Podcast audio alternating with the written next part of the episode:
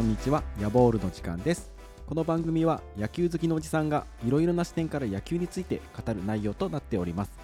今日の内容もぜひ楽しんでいってください。それでは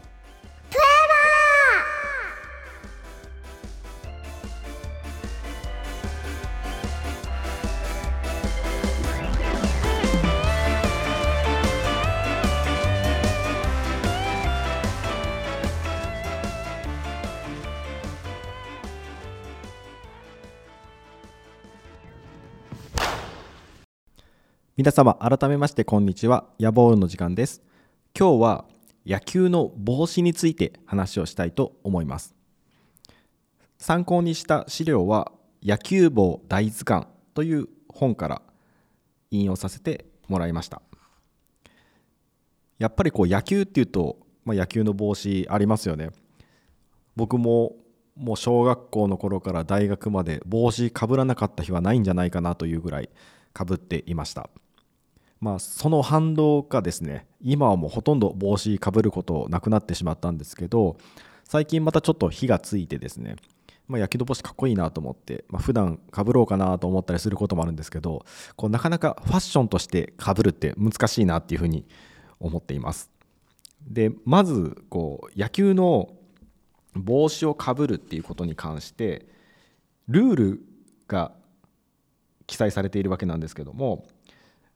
ちなみにですねあの野球の帽子をかぶるかぶらないといけないっていうルールはないんですね。で公認野球規則っていうのはどんなふうに書いてあるかっていうとユニフォームの項目にチームと同一のユニフォームを着用していない選手はゲームに参加することは許されないという規定があるだけなんですね。でこれをまそのまま解釈すると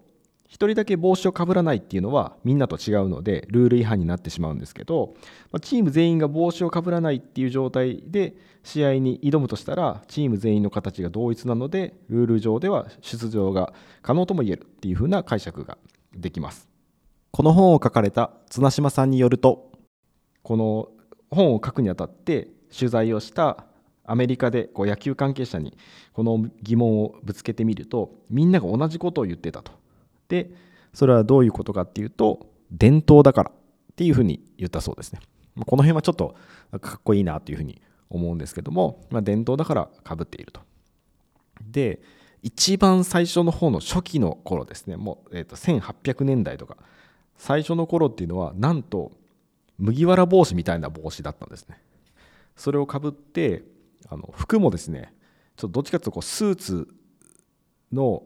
なんかズボンと中のシャツみたいな感じを着てネクタイこうリボン型のネクタイまでしてこうプレーをしてたっていう、まあ、始まりから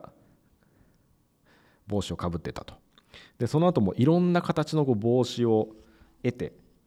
で、えー、今の形の帽子にだんだんとなっていくっていうふうになっています。で、まあ、その過程ではですね本当にいろいろな帽子があるんでちょっと面白いんでぜひこの本見てほしいんですけどもあのつば帽子のつばのところが、まあ、透明になっているものだったりとかあとこう帽子にサングラスみたいなのがついてる帽子とかいろいろあったと。で、まあ、今の形になってからは、えー、主にですね6パネルと8パネルの帽子というのがあります。これはあの頭の部分ですねにあのこうなんていうか線が入ってると思うんですけども、ま、その線を分けた時にそれを頭の部分が6個のパネルからできているか8個のパネルからできているかっていうところの違いです。で、えー、一時期ですね、まあ、ずっと8枚でやっていたところから、まあ、アメリカへ、えー、今の、えー、読売巨人軍が遠征した時に、まあ、6パネルが主流でこっちの方がかっこいいよっていうことを言われて、まあ、そっちの方が主流になっていったっていう歴史があるようです。であとはですね帽子のつばの裏色がこうだんだん変わってきてるっていう話で最初は帽子のつばの裏って緑色だったらしいんですね。これは芝生の同じ芝生と同じような色で緑色だったんですがそこから一時期グレーに変わっていたんです。で今はどうですかね？皆さん持っている本あ持っている帽子を見てもらうと今の帽子っていうのはほとんどが黒です。えー、2007年からメジャーリーグのチームは全チーム帽子のつばの裏が黒になったというふうに言われています。えー、あとはですね帽子の、うん、シルエットですね。これが丸型か垂直型かというのがあります。結構今はですね帽子はなんかシルエット的に丸いようななんかヘルメットのような感じの帽子が結構主流で、えーまあ、それ以外にこのロゴですね。頭のおでこのところにこうロゴが入っていると思うんですが、まあ、そこの部分がまっすぐ上に立ってるような形というのもあります。で僕もそのアメリカに最初行った頃に不思議だったんですけどもこう帽子を買った時のままあのつばを曲げずにまっすぐにしてでそこにシールも貼ったままっていう状態で、まあ、かぶっていると。あの丸いラベルですね。特にあのニューエラーのこう丸いレベルを貼ったままこれなんでこれ剥がさないのかなとかっていうふうに思っていて、まあ、聞いたりしたこともあったんですけども、まあ、それがおしゃれだっていうことでで、まあ、この本にも書かれていて、まあ、90年代1990年代の初めぐらいからラッパーの若者たちの影響で、まあ、そういうふうになっていったっていうふうな記載があります。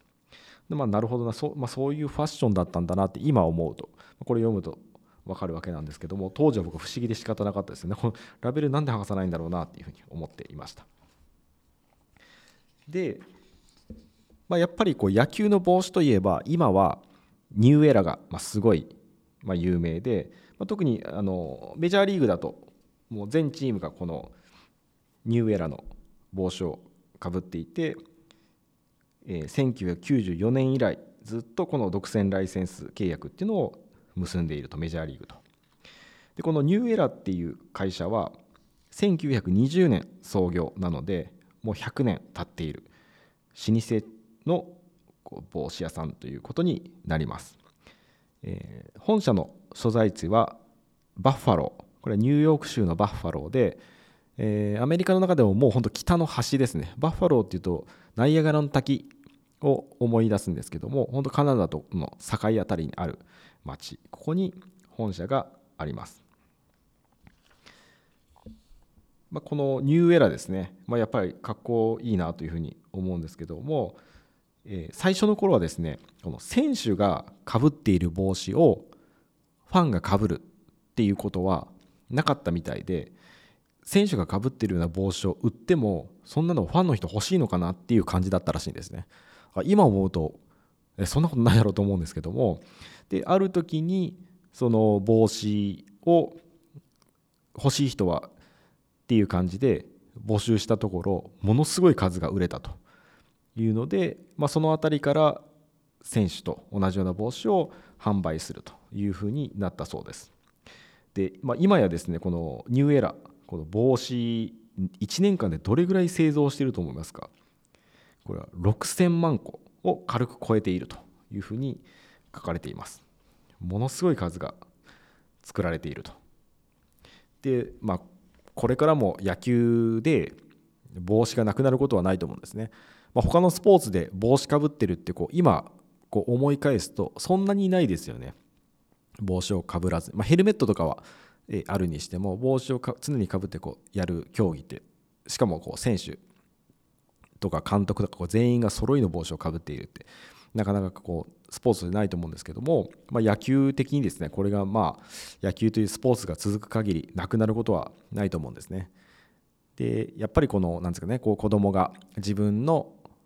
ひいきにしているファンのチームのこう帽子をかぶってでそれで野球の試合を見に行ったりとかこう学校に行くみたいな、まあ、そういった